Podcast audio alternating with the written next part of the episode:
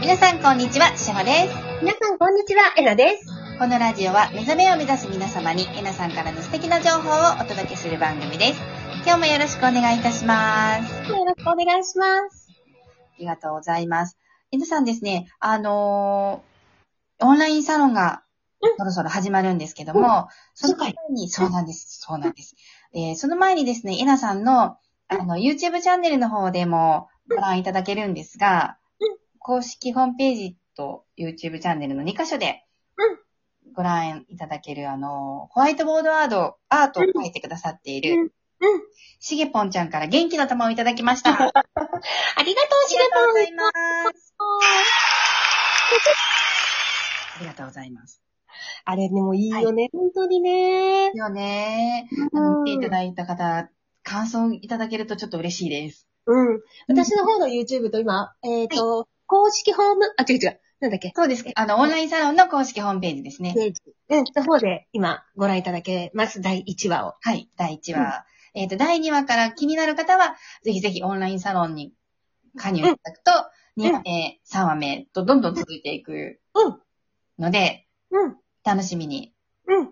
していただけたらと思います。ね、で、彼女のあの、絵がとってもいいから、あの、なんかシリーズでいろいろ描いてほしいなって、ちょっと思っちゃった。そうなんです。あの、それは、あの、ちっちゃくお願いをして ます。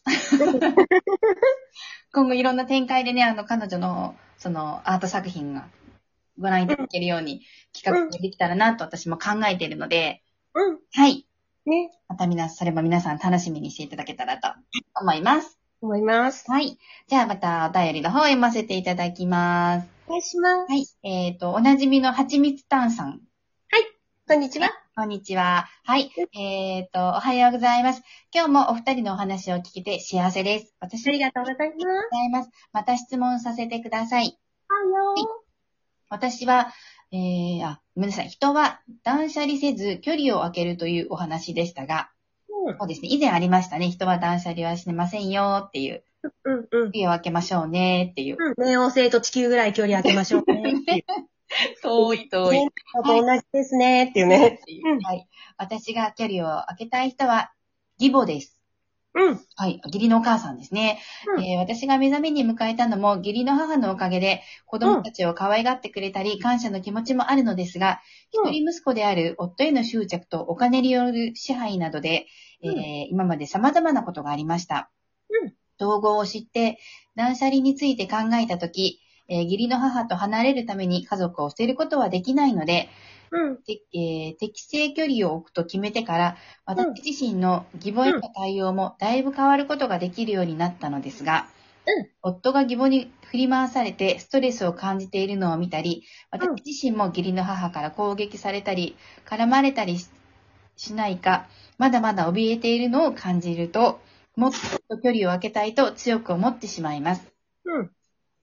どんなにとんでもない家族でも、給料を取ることに対して頑張るのではなく、自身の次元を上げ続けるのでしかないのでしょうかというお悩みです。はい。はいえーっとで、、いきましょうか。うん。はい。えっ、と、義理のお母さんと、えーと、距離をうん。保つように、ご自身はできているようなんですが、これでいいね。様がね、ちょっと振り回されてストレスを感じているっていう。うん。えーご自身も距離を置けて、あのー少しずつ楽にはなってきているんですけど、うん今度また攻撃を受けるんじゃないかっていうのを怯えを感じているという。うんうんうんうん。まず、えっと、そう、ほご本人はもうちょっと適正距離を保ってるから、はい私自身は楽なんだよね。はい。うん、じゃあそれでいいの。はい。うん。あの、ご主人とお母さんは、そこは彼らにた、彼らの舞台なので、うん。うんとね、彼らの中で必要なことが起こってるんですよ。はい。うん。はい。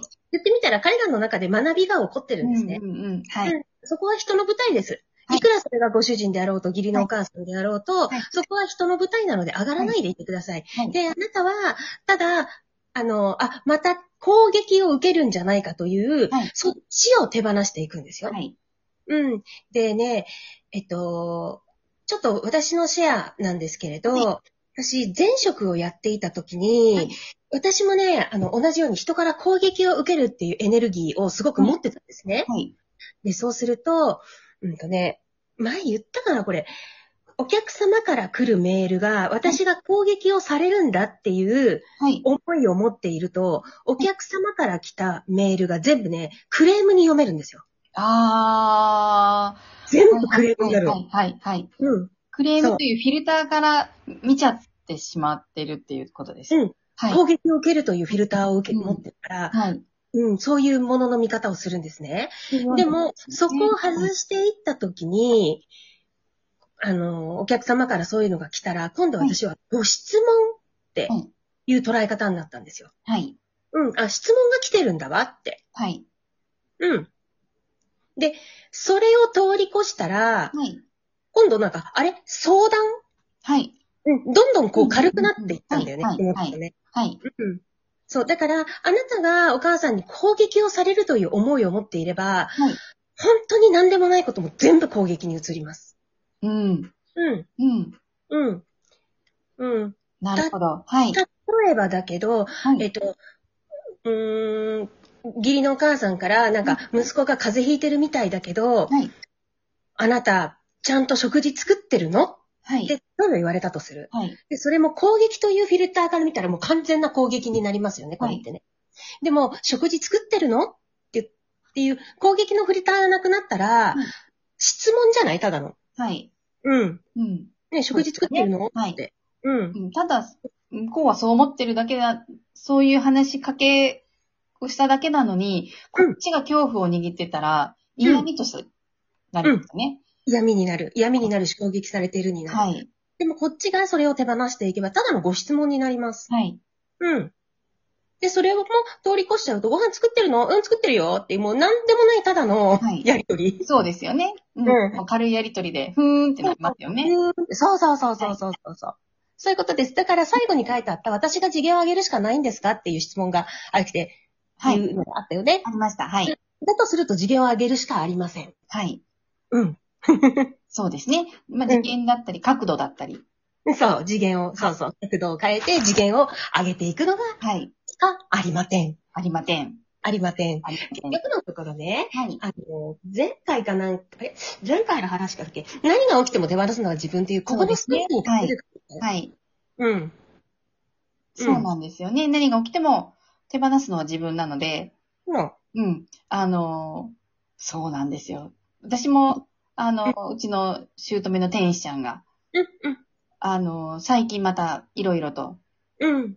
毎日何かをしでかしてくれるんですけど、本人記憶がないので言っても怒ってもしょうがないんですよね。うん。面白くて。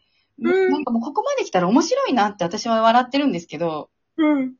あの、やっぱり、夫や子供には、ちょっとやっぱり、もうまたみたいな、うんうんうん。ちょっと怒りだったネガティブが出てくるんですけど、もう私が笑ってるんで、うん。ことがうんなんとなく収まってるんですけど、うん。もう記憶がない人に、記憶、こんさっきあだ、ああだったでしょって言ってもしょうがないんで、うん。うん。で一個一個ゼロポイントなんだなと思うと、ね瞬間瞬間なので、え。うん。こっちも瞬間瞬間に変えればいいなと思ったんですよね。うん。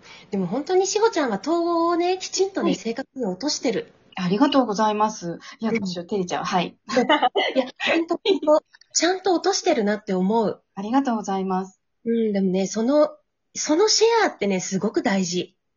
ありがとうございます。うん。だって実際に今、はいね、天使になっちゃった義理のお母さんと一緒に住んでて、で、しおちゃんはお子さんもいらしてっていう中でさ、で、セラピストさんやっててっていう、普通の生活の中で統合を落とし込んでいくって、本当そういうことなんだよね。そうですしおね。ちゃんが言ってくれてるようなことあなりがの。とうございます。うん。もう生活の一部というか、うんうんうん。皆さんがおっしゃるように、統合するために、統合するためにっていうのが、わざわざではないんですけど、うんもう自然にできてしまって、体感に落ちてるっていう感はあります。だよね。はい。うん。そうなの。だから、そこまで来てしまえば、本当に楽なんです。逆に今、ね、あの、はちみつ炭さんだっけ、はい。はちみつさん。はい。あのはい。ちょっとああでもないの、こうでもないのってやってる期間ってね、やっぱり苦しいですよ。うん、そうですね。うんう。ん。うん。い、いかに自分が、あ、なんだ私ってまだ、これ、それってやっぱり人間ドラマなんだけどね。はいうん、ああでもないの、こうでもないのっていうのが、私まだ好きなんだなって一回思っちゃうと、そこから抜けるの早いかも。あー、ちょっと一旦自分に、自分とも距離を置く。そうそうそう自そ分うのそ感情と距離を置くっていうことですよね。う。うん。感情って握れるんで、うん。あの、置いといてってできますよね。えなさん流の。うんうんうん。でそこで一旦置くと、おー、私面白いってうん。なるんですよね。うん。そう。うん。そうなの。だからね、なんだ、2018年の9月か10月ぐらいだったかな。なんかやっぱり私もいろいろまだ頭で考えている時とかがあって、はい。私って、こうやってああでもない、こうでもないってやってるの好きなんだって一回思って、9月ぐらいかな、思ったんだよね。はいそしたらそこから、いすっぱりやめられたの。ああ、でも自分の今の位置を知るっていうのは大事ですよね。そうだうね。ん。そうだうね。ん、うんうんう。ん、うん、うん。うん統合はもうしっかりしてらっしゃると思うので、はちみつさんさんも自分が今どこのスタンスで自分が保てているかっていうのを一回振り返るというか、お一応、なんていうんですかね、スタンスをうん。決め直すというか、っうん。うん。ていう時間を持つのもいいかもしれないですね。うん。そうです、そうです。うん。で、それもね、今ね、あの、やってるね、はちみつ炭酸の、それもね、ドラマです。はい。それが人間ドラマなんですって。うん。ううんん。ああなるかもしれないとかね。そうそうそうそうそう。ああなるかもしれな手い。が振り回されてて、みたいなね。うんなんか、それでストレス溜めててかわいそう。それが人間ドラマなんだって。はい。言ってみたら醍醐味なんだって。はい。うん。です。うん。ご参考になさってみてください。ね。皆さん今日も素敵な一日をお過ごしください。いってらっしゃい。